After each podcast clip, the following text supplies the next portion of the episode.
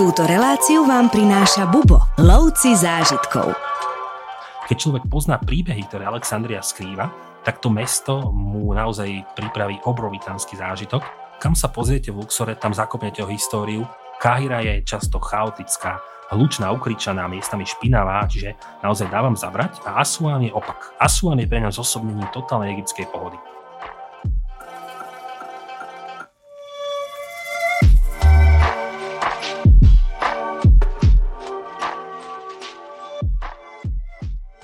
Dnes mám tu čest vedľa seba privítať kolegu Tomáša Kubuša, vyštudovaného archeológa a jedného z najskúsenejších sprievodcov v Bubo, a budeme sa rozprávať o Egypte. Vítaj, Tomáš. Ďakujem krásne za pozvanie. Tomáš, ty si Egypt odsprevádzal veľmi veľakrát.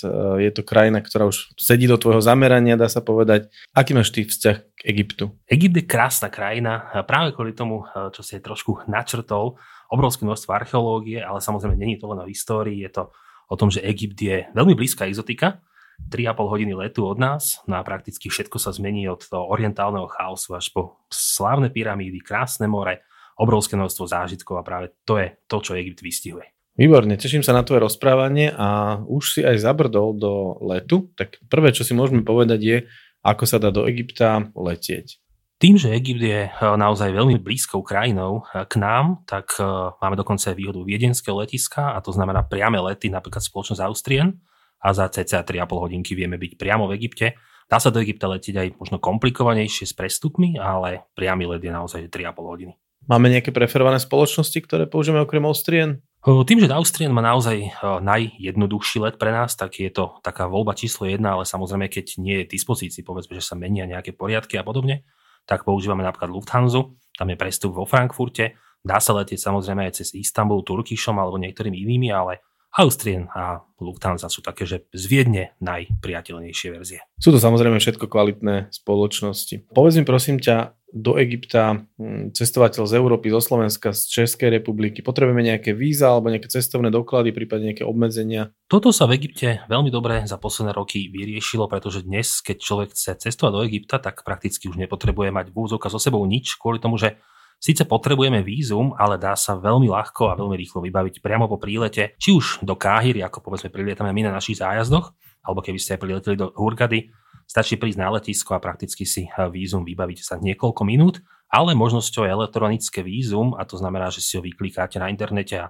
za pár minút máte hotové a hneď vám potom príde následne vízum, ktoré si iba vytlačíte, zoberiete so sebou a už po prílete do Káhiry idete priamo na pasové. To pochopiteľne pre našich klientov robíme my v kancelárii. To je tá obrovská výhoda, že prakticky človek sa naozaj nemusí o nič starať a pred cestou do Káhiry len dostane v obálke alebo do ruky A4, a to sú prakticky elektronické víza, s ktorými priletí a už nemusí riešiť žiadne takéto zaujímavosti na letisku. Prilietame teda do Káhiry, hovoríš? A tam sa aj ubytovávame? No je zájazd koncipovaný tak, že Káhira je naozaj tou vstupnou bránou do Egypta. Ono by to tak podľa mňa aj malo byť vždy, pretože Káhira je naozaj obrovitánsky organizmus, ktorý má v sebe všetko to, čo človek od Egypta čaká, a tým pádom my do Káhiry pristaneme. Letisko je vzdialené od hotelov, väčšinou bývame práve v Gíze kvôli pyramídam, aby sme ich mali hneď ten prvý večer, povedzme, na dosah ruky. A bývame v Káhire nasledujúce 3 noci, práve kvôli tomu, že máme program jednak v Káhire, v Alexandrii, a potom sa následne pozrieme aj najkrajšie pyramídy v okolí Káhiry. Akú úroveň ubytovania si môže klient očakávať? Egypt je v tomto naozaj krajina, kde je všetko, a my na našich zájazdoch využívame veľmi kvalitné hotely, ktoré máme overené rokmi, pretože my do Egyptu prakticky cestujeme naozaj už viac než 25 rokov, čiže tie skúsenosti sa nabalili v našom podaní. A máme teda hotely, ktoré sú kvalitné aj z hľadiska dostupnosti, čiže ste priamo v Gíze. Často vidíte priamo na pyramídy, napríklad z miest, kde máme na streche hotela raňajky, alebo môžete ísť na večeru. Alebo keby človek naozaj preferoval a hľadal niečo luxusné, a Káhira tiež ponúka aj takýto druh ubytovania, tak odporúčame naozaj všetkými 10 hotel Mena Marriott. To je hotel, ktorý patrí medzi žijúce legendy, lebo je to hotel, ktorý mal prvý bazén vôbec v rámci Egypta. Je to hotel, ktorý je najbližšie k pyramídam, že keď prídete na raňajky, tak prakticky máte títo staroveké velikány pred sebou. A zároveň naozaj je to také malá luxusná oáza, ktorá spojila v sebe mená, ako bola Agatha Christie, Winston Churchill a množstvo našich Bubo klientov. Mm-hmm. A čo potom ubytovanie počas zvyšnej časti zájazdov? Keď opustíme Káhiru, tak sa presúvame na juh, na absolútny juh Egypta. to je prakticky vlakový presun, čiže tam je to jedna noc vo vlaku, ktorú spíme v najlepšom vlaku vôbec možnom na tejto trase. A potom máme ešte rozplánované náš pobyt v Egypte na Asuán a Luxor a následne Hurgadu. A tam máme opäť kvalitné ubytovanie, väčšinou sa to pohybuje okolo 4 hviezdičiek, napríklad v Asuáne je to hotel, ktorý máme hneď na brehu Nílu, aj so samotným bazénom, kde sa môžete kúpať vo vode a prakticky sledujete feluky na Níle. V Luxore taktiež hotel, ktorý je v absolútnom centre, len pár krokov od luxorského chrámu. Takisto v Asuáne a v Luxore, podobne ako som spomenul v Káhire, tak môžete mať tiež luxusnú verziu. A takisto ako má Káhira, povedzme Marriott Minu, tak máme v rámci Asuánu Old Cataract. Je to hotel, ktorý je najluxusnejší, najlegendárnejší. Ono sa práve hovorí, že v jednej z izieb Agatha Christie písala svoju smrť na Níle, čiže má to svoj krásny príbeh a dušu. A takisto v Luxore človek sa môže ubytovať do tiež veľmi príjemného luxusného hotela s názvom Sofitel alebo Sofitel Winter Palace, kde taktiež, ak ste znamenali niečo v priebehu 20. storočia, boli ste štátnik alebo nejaký umelec, novinár alebo cestovateľ, tak s najväčšou pravdepodobnosťou ste spali práve v tomto hoteli. Napríklad Tomáš Garik Masaryk taktiež spal priamo v tomto hoteli, kde môžete byť ubytovaní aj vy. Akú asi stravu môže návštevník Egypta očakávať? A prípadne, ty si veľký gurmán, tak nám povedz o nejakých tvojich preferovaných jedlách alebo čo si v Egypte dávaš najradšej. No, Egypt je v tomto naozaj skvelá krajina, aj keď veľké množstvo ľudí, ktorí možno nikdy v Egypte neboli, tak má akýsi taký vnútorný rešpekt pred Egyptom, pred niečím, čo my označíme ako faraónová pomsta, ale naše skúsenosti, povedzme, na našich zájazdoch poznávacích sú úplne odlišné, pretože väčšinou sa faraónová pomsta spája s all inclusive alebo s takýmito inými, povedzme, druhmi dovolenky. Poznávací Egypt má výhodu v tom, že sme na mnohých miestach a môžeme ochutnávať lokálne veci. Tými raňajkami to začína, čiže preto som spomínal tie raňajky s výhľadom na pyramídy, ale Egypt má samozrejme o mnoho viac v sebe a medzi také tie najbežnejšie, najtradičnejšie jedlá, ktoré aj my ochutnávame, lebo náš zájazd je predkaný práve aj gastronomickými zážitkami, aby to nebolo iba o tom, že jednoducho chceme, aby ste prišli, videli pyramídy a odišli, ale aby ten každý deň mal niekoľko zážitkov a tie zážitky boli aj všetkými zmyslami vnímané, tak tá stráva k tomu samozrejme patrí. Medzi také najtypickejšie jedlá, ktoré v Egypte ochutnáva každý, kto je s nami, je jedlo zvané košary. Je to ako keby také národné jedlo, kde zoberiete cestoviny, zoberiete šošovicu, opraženú cibulku, zoberiete rajčinovú omáčku, všetko to zmiešate dokopy. Je to také naozaj vegetariánske jedlo, ale naozaj zasíti človeka takou plnou palbou. Takisto fúl je typické raňajkové menu, ktoré dostávate aj v hoteloch, ale veľmi dobre chutí aj na ulici, čo je obyčajná v úvodzovkách, obyčajná bôbová kaša, ktorá sa zmieša z tahíny, čo je sezamová pasta, a ešte s olivovým olejom, dá sa tam rôzne druhy korenín a takáto jednoduchá vec je totálne dokonalá. Alebo potom napríklad známy falafel, ktorý už známy aj v našich končinách pomerne dobre, Egypťania ho volajú tamia. Trošku inak je riešený, povedzme, ako na Blízkom východe, ale takisto, keď si zoberiete niekoľko guľôčok falafelu do arabského chlebíku zvaného ajš, ktorý je čerstvý, tak je to naozaj absolútna baladička. Takže to jedlo naozaj je geniálne. Keď ste pri mori, či už v Alexandrii alebo pri Červenom mori, tak máte na výber obrovské množstvo darov mora. Krevety sú veľmi obľúbené, alebo polievka s krevetami, alebo napríklad grillované ryby na rôzne spôsoby. A keď ste v Luxore, aj spoločne s nami, tak zase odporúčame napríklad holuba, a teda pečené holuby padajú do úst, tak v Luxore to platí naozaj, že 100-násobne, kde si môžete takéhoto holuba dopriať či už samotného, alebo aj to, čo my radi máme, že sa dá naplniť s mesou, napríklad ryža alebo orieškov. A čo treba z nejakého ovocie, zelenina pre naozaj vegetariánov? Ono aj celkovo vegetariáni alebo vegáni dnes v Egypte majú celkom veľký výber, čiže nie je to taká tá krajina, povedzme, kde je to všetko iba o mese. Zeleniny a zeleninových šalátov sa jedáva pomerne veľa, aj z hľadiska mnohých jedál, ktoré sú na vegetariánskom základe. A keď sa bavíme čisto o ovoci, tak Egypt je v tomto tiež skvelý vďaka svojmu podnebiu, ktoré má, a teda o mnoho teplejšie leta a podobne, dozrieva veľké množstvo ovocia.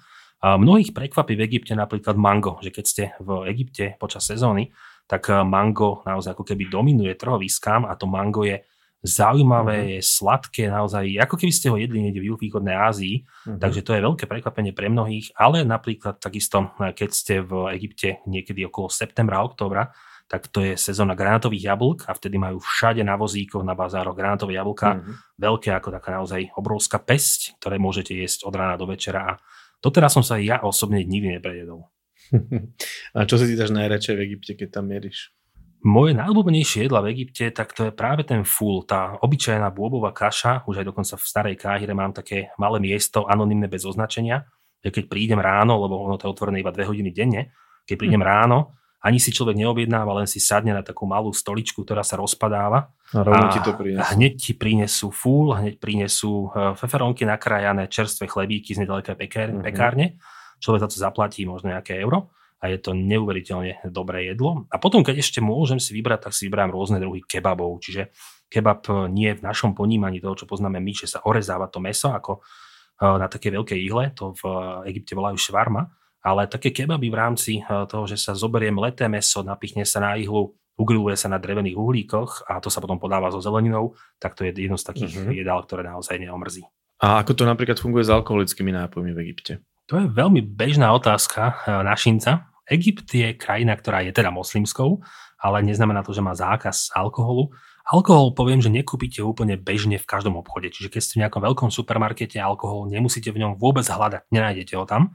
Ale zároveň nájdete po egyptských mestách rôzne obchodíky, ktoré sa volajú liquor store. A sú to obchodíky, ktoré naozaj sa venujú iba predajú alkoholu. A keď vojdete dovnútra, nájdete tam egyptské pivo. Egyptania robia dokonca vlastné druhy piva, takže pre človeka, ktorý rád ochutnáva, to môže byť zaujímavý zážitok.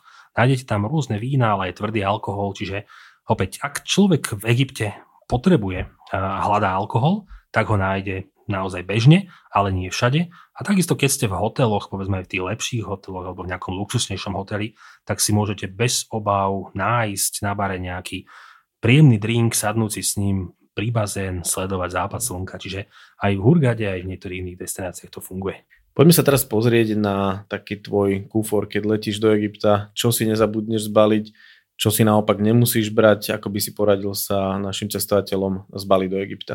No, čo sa týka nejakej batožiny do Egypta, tak je to veľmi jednoduché, pretože nie je to povedzme krajina, ktorá trpí nejakými velikánskymi teplotnými výkyvmi, takže netreba si zo sebou brať aj oblečenie povedzme na teplé podnebie, aj na studené, čiže tam odpadá napríklad takáto záležitosť. Ja osobne si vždy beriem niekoľko kusov oblečenia, trička, tie sa samozrejme vždy zídu, stačí aj trička s krátkými rukávmi, lebo väčšinou je Egypt teplá krajina, prakticky keď ste tam od marca do novembra, decembra, tak je stále teplo, ten január, február je chladnejší, že kedy sa hodí aj trošku mikina, takže skôr by som to naozaj takéto oblečenie zobral veľmi, veľmi málo.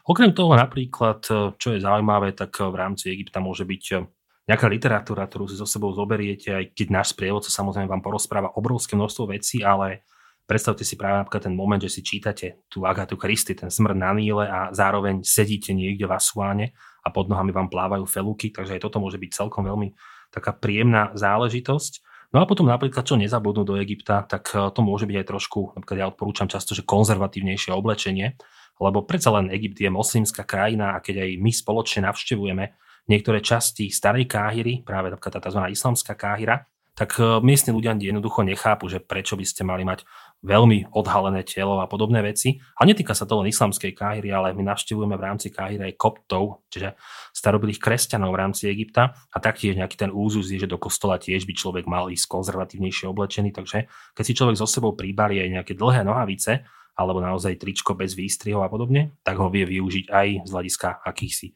takýchto vecí, kde preukazuje rešpekt voči kultúre, či už kresťanskej alebo islamskej, ktorú teda hovorím v Káhire spoločne hľadáme. S tým súhlasím, my sa všeobecne na tých našich zájazdoch snažíme tú kultúru miestnu vždy rešpektovať a skôr sa prispôsobiť a dať najavo, že si tie zvyky ceníme a že si ich vážime a že ich rešpektujeme, takže s tým súhlasím, to asi platí pre každú krajinu, či už kresťanskú, buddhistickú, moslimskú, takže to tak vo všeobecnosti asi platí. Presne tak, ono celkovo aj to cestovanie má byť o tom, že nie je to len, že si pozriem jednu pamiatku, vyškrtnem si ju a vrátim sa domov, ale my na našich cestách hľadáme tie iné rozmery a to je práve to, že naučiť sa o kultúre a nielen naučiť, ale pochopiť kultúru a to je niekedy dôležité, pochopiť náboženstvo, prečo je v islame to alebo tamto, prečo to kresťanstvo je inak a podobne a potom veľa vecí je rovnakých, takže aj o tomto to je a to prejavovanie toho obyčajného elementárneho rešpektu, tak to je na cestovaní tá krásna vec, ktorú si potom človek so sebou zoberie domov ako suvenír a môže to šíriť ďalej.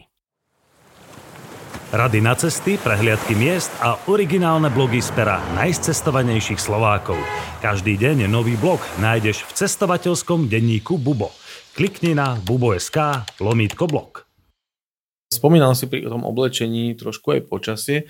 Skús teraz niečo povedať, prosím ťa, o tom, aký Egypt v rámci počasia, či je to celoročná destinácia, prípadne či sú nejaké obdobia, kedy sa tam neodporúča cestovať, alebo kedy je tam naopak najlepšie vycestovať. Takže presne ako som spomenul pred chvíľočkou, že Egypt nemá nejaké také obrovitánske výkyvy počasia. Samozrejme, keď zoberieme tých 12 mesiacov v roku, tak aj v Egypte ich cítite, že nepoviem, že január je rovnaký ako máj, to by nebola pravda, ale tie výkyvy sú hlavne, čo sa týka teplôt v rámci letných mesiacov. Čiže ak je otázka, či je Egypt celoročná destinácia, odpovede jednoznačne áno, pretože každý ten mesiac je špecifický v tom, že čo človek môže robiť alebo kam prísť, ale je to stále miesto, kam viete prísť v januári, kam viete prísť v marci alebo v decembri, čiže to sa naozaj že nemení. Jediné, povedzme, čo by sme mohli vypichnúť, je napríklad nejaká sezóna alebo človek často hľadá, že ktorý ten termín alebo ktorý čas je najvhodnejší na cestovanie do tej a tej krajiny. No a pre Egypt je také najobľúbenejšie obdobie jar a jeseň. Je to práve kvôli tomu, že už po zime, zima v Egypte znamená, že je okolo 18 až 20 stupňov, niekde trošku viac, ale keď zoberieme jar, tak je to veľmi príjemné a keď sme napríklad aj v Egypte v rámci aprílových alebo májových termínov, tak už máme naozaj 25-27 stupňov, čo je extrémne príjemné, povedzme, keď prichádzame z našej príjemnej jary, ale do tejto severoafrickej už máme taký prvotný náznak leta, človek sa nabije slnkom a potom sa vracia domov a zase u nás bude začínať leto, takže si ho predlžuje. A to isté je jeseň, že prakticky po tom veľmi horúcom lete, ku ktorému sa dostaneme, tak jeseň je opäť taká, že trošku klesajú teploty, ale more, v Červené more pri Hurgade a podobne už je veľmi príjemne vyhriaté, už je to naozaj taká totálne dokonalá jesenná destinácia. To leto funguje tak, že je naozaj suché, je horúce. Keď ste v Káhire, tak ho cítite v rozpalených uliciach 35 stupňov a viac. Najviac teploty si užijete v rámci Južného Egypta, v oblasti ako je Asuán, kde naozaj už zasahujú aj tie posledné záchvevy Sahary, už sa to trošku prechádza do tej Núbie, ktorá sa rozlieva v Sudáne a tam cez leto naozaj bez akéhokoľvek problému na meriate 40-45 stupňov, čiže to možno nie je pre našinca ideálny stav, ale aj zo svojich vlastných skúseností, kedy som v lete cestoval Egyptom aj na mnohých iných takýchto horúcich krajinách, tak nie je to tak, ako to vyzerá na papieri v úvodzovkách, pretože keď vidíte 45 stupňov napísaných, tak pocitovo to samozrejme je často o čosi príjemnejšie a tiež to nie je o tom, že ste celý deň na slnku, ale viete si to aj trošku zariadiť, že sa tu sa skriete do kaviarničky, tam si posedíte, oddychnete si. Čiže z toho dôvodu hovorím o Egypte ako o celoročnej destinácii. Zimné mesiace, keď máme taký január, február alebo december, január, február, sú ideálne na poznávačku práve kvôli tomu, že nemáte horúčavu. Čiže opäť, ak sa človek stráni horúčavy, tak toto je možno ideál pre neho. Vonku je okolo decembri ešte stále 20-22 stupňov, vychutná si Káhiru, vychutná si Alexandriu. Možno sa neokúpe v januári, vo februári v Hurgade, na začiatku februára, kvôli tomu, že môže byť veterno, ale ak o tom vie a nejakým spôsobom to akceptuje, tak dá sa užiť aj tá prímorská dovolenka, len možno nie v takých horúčavách a horúcich teplotách. Ale ak sa mám vrátiť ešte k batožine, tak v zmysle toho, čo si teraz povedal, si treba teda pribaliť aj plavky. No plavky som bral ako samozrejmosť, takže áno.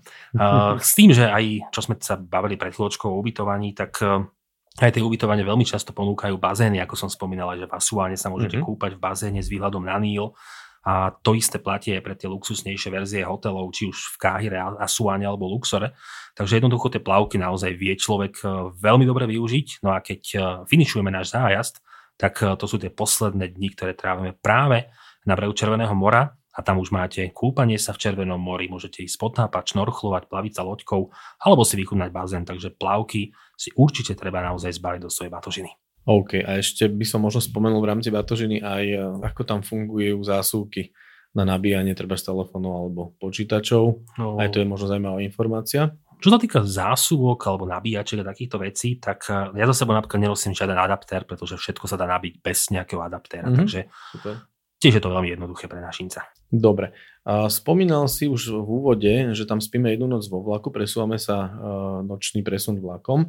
Akú dopravu využívame počas zájazdu, teda okrem tohto vlaku? Keď sme na zájazde, tak máme prakticky našu vlastnú prenajatú dopravu, či už je to mikrobus alebo autobus, ale je to jednoducho vždycky doprava, ktorá je len a len naša, čo nám zároveň garantuje tú obrovskú flexibilitu, pretože my sme páni toho nášho času a môžeme si zastaviť, kde chceme, zastaviť ako chceme a jednoducho dokázať vymačknúť povedzme z toho mesta, čiže do Káhira alebo Alexandria viac. Čiže náš zájazd je celkovo rozdielný do takých etáp.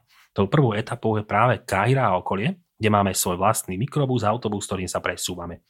Následne, keď sa skončí táto prvá etapa, tak prechádzame na ten nočný vlakový presun. Ako sme si spomenuli, je to presun, ktorý sa robí medzi Kairou a Asuánom. Je to presun, keď si naozaj pozriete mapu Egypta, naprieč celou krajinou a je to presun, ktorý má svoje čaro. Ono prakticky idete okolo 13 až 14 hodín vo vlaku a ten vlak vyzerá tak, že je to lôžkové kupé, kde ste dvaja, máte dokonca vo svojom vlastnom kupé aj umývadlo, máte tam okno, máte miesto, kde si viete nabiť telefón alebo fotoaparát, čiže jednoducho máte taký ten svoj vlastný komfort vo svojom vlastnom kupé a súčasťou tohto vláku, čo mnohých prekvapí, je napríklad aj večera, ktorá sa podáva, raňajky, ktoré sa podávajú a je tam vždy v každom kupé jeden zo sprievodcov z lokálnych železníc, ktoré sa ako keby starajú o ten náš komfort, takže pre mnohých aj klientov je tento vlak na začiatku strašiak, lebo si nevedia predstaviť, povedzme, ako môže vyzerať egyptský lôžkový vlak, ale nakoniec, keď vskočíme do neho a teda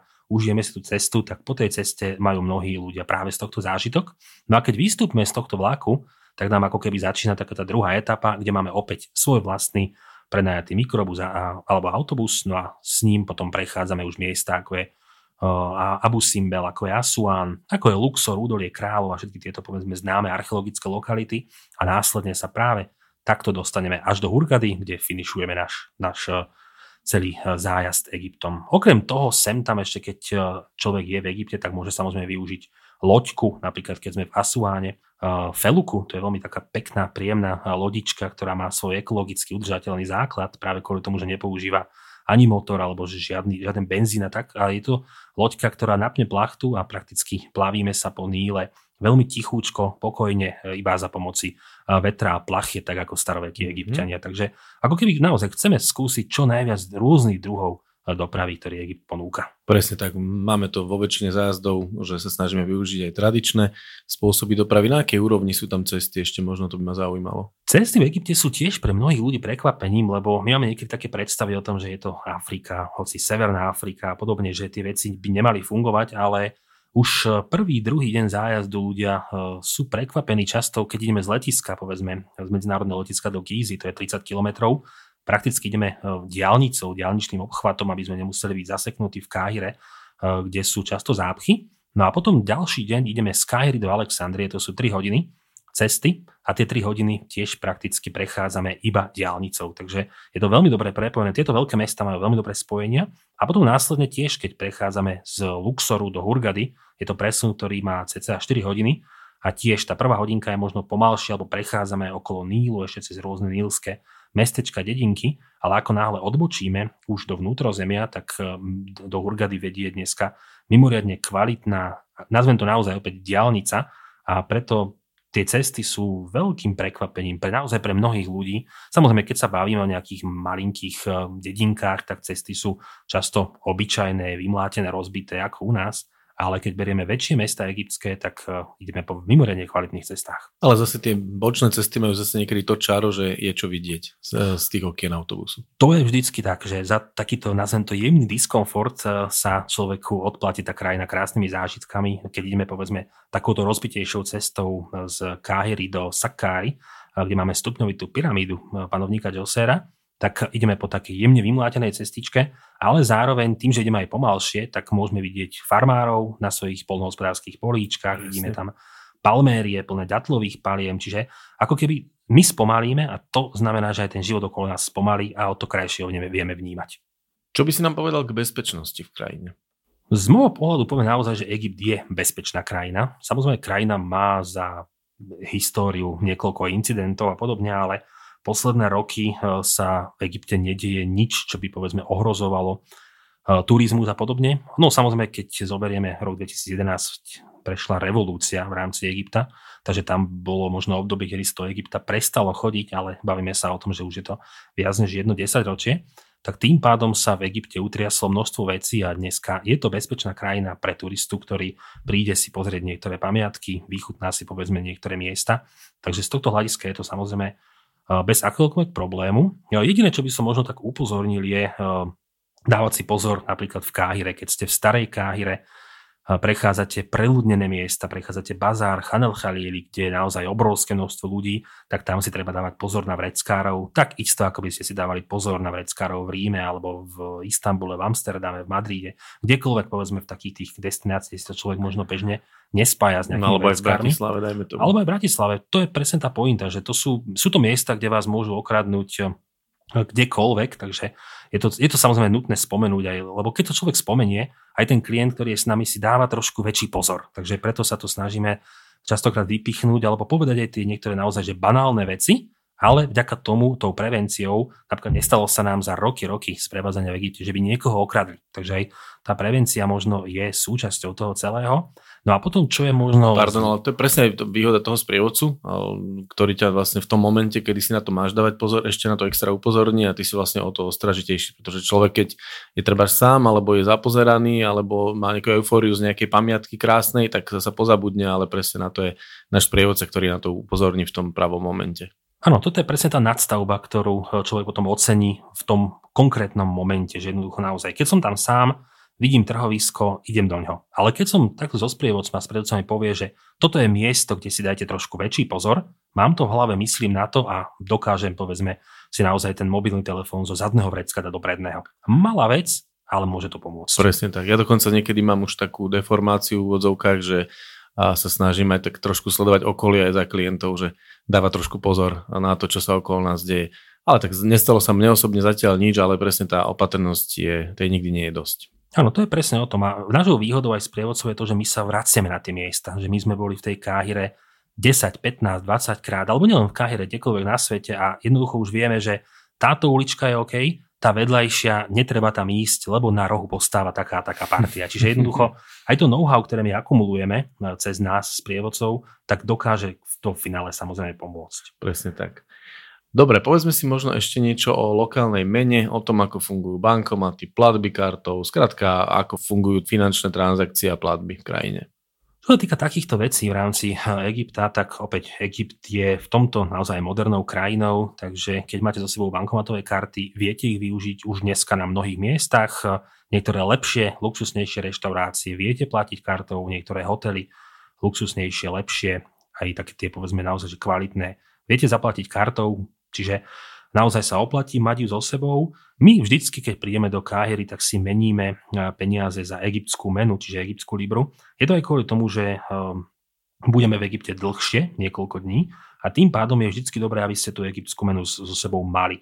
Sem to vám niekto povie, že ju netreba mať, že všetko vybavíte v dolároch alebo v eurách, ale ja som takého názoru, že to nie je úplne pravda, kvôli tomu, že vy sa môžete napríklad aj na trhovisku opýtať, koľko čo stojí a povedia vám to v egyptských librách, ale keď poviete, že ich nemáte a že chcete platiť v eurách, tak vám to väčšinou vždy vypočítajú tak zlým kurzom, že prakticky každú jednu položku by ste preplatili, takže preto aj ja ľudí nabádam, aby sme si vždy zamenili egyptské libry, dostaneme egyptské libry, no a tým pádom už si viete robiť, čo chcete. Máte hlavne ten komfort svojich vlastných peňazí, že už keď sa idete prejsť prvý večer po Gíze, chcete si kúpiť falafel alebo sadnúť na čaj, na kávu, kúpiť si vodu, už to nemusíte riešiť, lebo v takýchto napríklad že malinkých rodinných obchodíkoch, takto to nazvem, tak tam zase často karty neberú, takže je tam nutné mať hotovosť.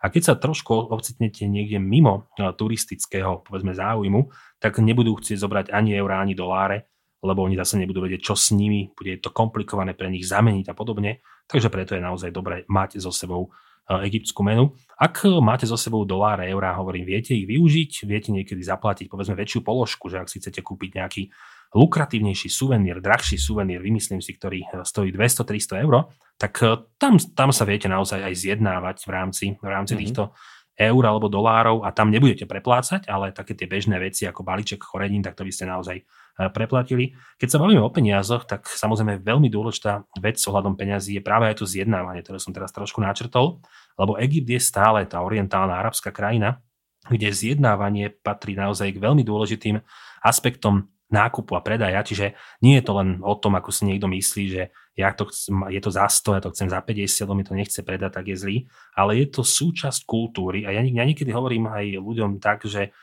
zjednávajte. A keď mi niekto povie, že on nechce zjednávať, že on to nevie, tak ja mu na rovinu poviem, že ale tým pádom to vždycky preplatí, lebo ja to volám, že je to pokuta za to, že človek nechce hrať tú hru. Čiže ak nechcete zjednávať, oni vás nebudú nútiť, ale budete v úvodzovkách platiť, nazvem to hlúpo, pokuta za to, že jednoducho nechcete.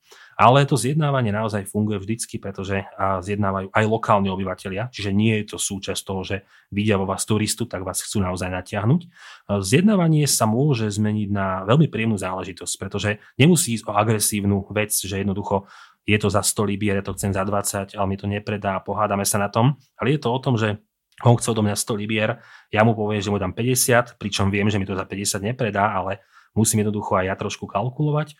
A keď si myslím, že 70 je dobrá cena, tak po pár minútach sa naozaj vieme dostať na tú 70-ku alebo na 60-ku, záleží naozaj podľa toho, čo kupujete, ako sa s tým človekom bavíte. A vždycky platí jedno a jediné pravidlo, nikdy vám to ten človek nepredá pod cenu. Čiže agresívne zjednávanie je také, že idem cez slzy obchodníka, tak to naozaj nie je, povedzme, vec, ktorú by sme my nejakým spôsobom razili, ale vždycky aj ľuďom vysvetlujeme, že jednoducho zjednávať, zrazíte niečo, zrazíte trošku, skúste to a nakoniec to človeka baví aj kvôli tomu, že pri tom zjednávaní to má aj ten ľudský rozmer, že ten obchod niekedy ide bokom, ale zrazu sa dozviete, koľko má obchodník detí, kde chodil do školy, že pozná Slovensko, že mal niekedy, keď bol malý chlapec, topánky, baťa z Československa. A nakoniec zistíte, že ste chceli niečo kúpiť a to, že ste to kúpili, je vedľajší produkt toho zjednávania. Takže aj tento rozmer to má a to zjednávanie, ja vždy hovorím, že netreba sa toho báť, nič sa človeku nestane, keď zjednáva, maximálne zaplatí o čosi menej. Ja zase hovorím vám, že pri tom zjednávaní, presne ako ty si povedal, že spoznáš toho človeka a ďalšia vec, že veľakrát si uvedomíš hodnotu tej ľudskej práce a keď si chceš kúpiť nejaký suvenír, on sa ti páči, zdá sa ti za neho tých peňazí trebárs veľa, ale keď si potom uvedomíš, že ten človek to urobil vlastnými rukami vo vlastnom čase, koľko mu to trvalo, koľko tomu venoval nejakého umenia vlastného, nejakej zručnosti a podobne, tak si mnohokrát aj uvedomíš, že vlastne za ten suvenír dávaš reálnu cenu, alebo nakoniec vlastne, keď toho človeka spoznáš a uvedomíš si to, tak si aj rád, že si ho podporil vlastne tou cenou toho suveníru. Čiže aj tento rozmer tam zase vnímam ja. Áno, ale toto je presne tá pekná vec, že bez toho, aby človek sa nezačal baviť s tým človekom, on mu povie, že to stojí 100, on mu dá 100 a odchádza a tým pádom sa príbeh uzavrie. Ako náhle si sadnete a začnete sa baviť, tak presne ako aj ty hovoríš, že ty zistíš to, že chcel som dať 50 a zrazu dám 80. Aj keď sme sa už dohodli by sme sa na 60, ale ty zrazu pochopíš, že to má niečo viac a si ochotný za to zaplatiť. A ďalšia vec, ktorá je podľa mňa nadstavbou, je tá, že ty keď si kúpiš suvenír, tak ako si ty povedal, že prídeš, zaplatíš 100, odnášaš si ho a doma si ho položíš na poličku, tak jediná spomienka, ktorá sa ti k tomu viaže, napríklad k drevenému slonovi, je tá, že si to kúpil za 100. Ale pokiaľ máš za tým tento príbeh toho zjednávania, tvár toho predajcu a prípadne jeho deti motajúce sa okolo neho a celý ten príbeh, tak vždy, keď sa na ten suvenír doma pozriem ja osobne, tak ten príbeh mám pred očami a o to väčšiu má pre mňa hodnotu ten suvenír samotný. A toto je presne tá krásna vec, že človek si odnáša zážitok. Presne. Nie len vec, ale aj zážitok, ktorý nikto nevezme. Presne tak. Tomáš, keď sme už pri zážitkoch, skús tak predtým, než sa rozlúčime, povedať nejakých, dajme tomu 5 top miest, ktoré počas zájazdu navštívime, respektive niečo, čo ty najradšej navštívuješ. Skús tak približiť tie zaujímavé miesta, na čo sa môže klient tešiť, na čo by si ho navnadil. Egypt je naozaj krajina, kde je obrovské množstvo vecí, obrovské množstvo krásnych miest. Keby som si mal vybrať, že iba 5 miest, tak pre mňa by naozaj jednotkou bola Káhira. Väčšina ľudí by na to jednotku dalo pyramídu, ale tomu sa dostaneme. A väčšinou je to práve Káhira kvôli tomu, že pre mňa je Káhira zosobnením toho absolútne dokonalého, fascinujúceho orientálneho chaosu, ktorý ja tak milujem a ktoré za posledné roky na cestách vyhľadávam. Káhira má všetko. Káhira má naozaj svoju islamskú štvrť, kde máte obrovské množstvo mešít, máte tam obrovské množstvo islamských stavieb. Kedysi to naozaj bolo hlavné mesto islamského sveta a tamto práve v tých uličkách cítite. Čiže aj pre mňa, keď som aj v Káhire, pre mňa je naozaj takým naozaj obrovským zážitkom túlať sa uličkami, každou jednou uličkou jednoducho vychutnávať si práve taký ten ruch tohto života. Káhira má potom svoju koptskú, kresťanskú štvrť, Káhira má svoje moderné štvrte, má štvrte, kde máte, nazvime to, že koloniálnu architektúru, ako keby také európske štvrte. Čiže naozaj, keď ste tam aj dlho, tak vy jednoducho stále máte čo robiť. Takže pre mňa je Káhira totálna jednotka. Na druhé miesto by som ja zaradil napríklad mesto zvané Asuán, ktoré je na úplnom juhu Egypta, kde sa stretáva ten arabský element Egypta s tým čiernym v úvodzovkách núbijským elementom, čiže miesto, kde sa spája Arábia s Núbiou a Egypt so Sudánom. A Asuán je mesto, ktoré si vychutnáte opäť všetkými zmyslami kvôli tomu, že je to miesto, ktoré zamilujete si hneď ako do ňoho prídete. Káhira je často chaotická, hlučná, ukričaná, miestami špinavá, čiže naozaj dávam zabrať. A Asuán je opak Káhiry, kde máte absolútny pokoj, kde cítite vánok z Nílu, sadnete si na feluku, idete sa odviesť k pieskovej dune a sedíte na ibištekovom čaji s niekým v malej čajovni, čiže Asuán je pre mňa zosobnením totálnej egyptskej pohody. Až na 3. mieste sú u mňa pyramídy. Tie v Gíze sú samozrejme dokonalé. Naozaj, keď sa na ne pozriete z akéhokoľvek úhla, vždycky tam nájdete tú krásnu dokonalú, ktorá na vás kričí z tohto starovekého umenia. Ja osobne dokonca ešte mám o čosi radšej ako pyramídy v Gíze, pyramídy v Dahšúre, kam taktiež na našom zájazde chodievame. Je to také možno málo známe miesto a práve to z neho robí to unikátne miesto, pretože Gízu pozná každý sa chce dotknúť tej pyramídy. To aj my spravíme samozrejme tiež, ale keď prídeme do Dahšúru, tak väčšinou sa stane, že sme jediná skupina alebo jediní ľudia, ktorí v Dahšúre sú, a tam vlastne pochopíte naozaj ten geniálny odkaz toho, že ste tam v úzovkách sami s obrovitánskou pyramídou panovníka Snofrua, či už čiernou, alebo červenou, alebo lomenou, a jednoducho ste tam a zrazu to vnímate, že je to pre vás. A to je absolútne unikátny zážitok, že niekedy človek má zimom riavky, aj keď som videl Dahšúr x-krát, tak ja tam prídem, stojím v tom piesku a stále pozerám na tú pyramídu, ako keby som ju zažil prvýkrát v živote. Čiže preto pyramídy v Dahšúre sú pre mňa absolútne dokonalé miesto. Veľmi za to stojí vidieť Alexandria, miesto na severe Egypta, je to naozaj nevesta Stredomoria, krásne miesto, ktoré v našich končinách je stále, by som povedal, nedocenené, kvôli tomu, že sa do nej málo chodí, a to je práve opäť ten unikát, čo sme my sa rozhodli zapojiť do našho zájazdu, aby sme to mali aj s Alexandriou, aby sme ukázali opäť čosi viac. A Alexandria je miesto, ktoré už, ako poviem názov je neegyptský, čiže meno, ktoré sa spája s Alexandrom Veľkým. Máme tu mnohé staroveké ríše. Alexandria bola kedysi miesto, kde stal maják na ostrove Faros, jeden zo 7 divov starovekého sveta. V staroveku bola Alexandria prístavom tak dôležitým, že prakticky cez Alexandriu prichádzalo korenie z indického subkontinentu, škorica zo Srí Lanky, prichádzalo korenie z Arábie. Mnohé takéto luxusné veci, ktoré potom prichádzali k Rímanom na stôl, a Alexandria bol hlavný prístav, že keď človek pozná príbehy, ktoré Alexandria skrýva, tak to mesto mu naozaj pripraví obrovitánsky zážitok. Ale ak človek do Alexandrie príde, povedzme, bez akýkoľvek znalosti toho, tak zrazu vidí také možno zabudnuté, ošumelé mesto, ktoré má svoju patinu, má svoje kaviarničky a podobne, ale keď dokážete rozdúchať tie uhlíky žráve týmito príbehmi, tak Alexandria naozaj vo vás rozhorí takú krásnu vášeň pre toto mesto. Takže pre mňa je to tiež v top 5. No a potom by som si zobral napríklad ešte aj miesto ako je Luxor, jedno z najznámejších, najslavnejších miest v Egypte. Kvôli tomu, že Luxor je taktiež prešpikovaný pamiatkami ako Emmental, kamkoľvek sa v Luxore pozriete, tak vidíte hrobku, stopy chrámu, vidíte kolosálne sochy, vidíte niečo, čo tu nechali ľudia dávno pred nami a zachovalo sa to pre naše generácie. Od tých najznámejších miest, ako je Tutankhamunová hrobka, cez fascinujúci karnakský chrámový komplex, luxorský chrám, opäť cez Luxor preteká Níl, najkrajšie si vychutnáte z takej peknej aktivity, ktorá je balón, ktorý vlastne vidíte priamo všetko, čo je pod vami. Jednoducho, kam sa pozriete v Luxore, tam zakopnete o históriu a je to ako keby ste si čítali v otvorenej knižke. Takže to mňa na Luxore fascinuje, že všetko sa deje na tom jednom malom mieste. A to je tých top 5, ale samozrejme ten Egypt je tak bohatý na tie miesta, že keby človek mal rozprávať, tak by to bolo niekoľkohodinový požad o tom, aby sme to nejakým spôsobom dali dokopy, ale stoja za to napríklad aj miesta na Sinaji, málo objavené, alebo západné oázy v púšti, ako je Biela púšť, Čierna púšť, oáza Siva. Unikátne miesto, kam sa málo chodí, takže Egypt je naozaj taká, naozaj to, že nevyčerpateľná krajina v tomto. Tomáš, povedal si to veľmi poeticky, naozaj to znelo, ako si ty povedal, ako slová z knižky.